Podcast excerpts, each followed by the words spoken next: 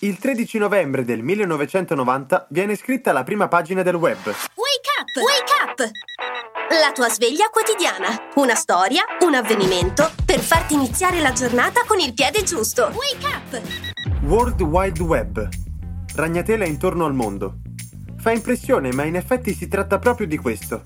E lo utilizziamo decine di volte al giorno, il famoso www.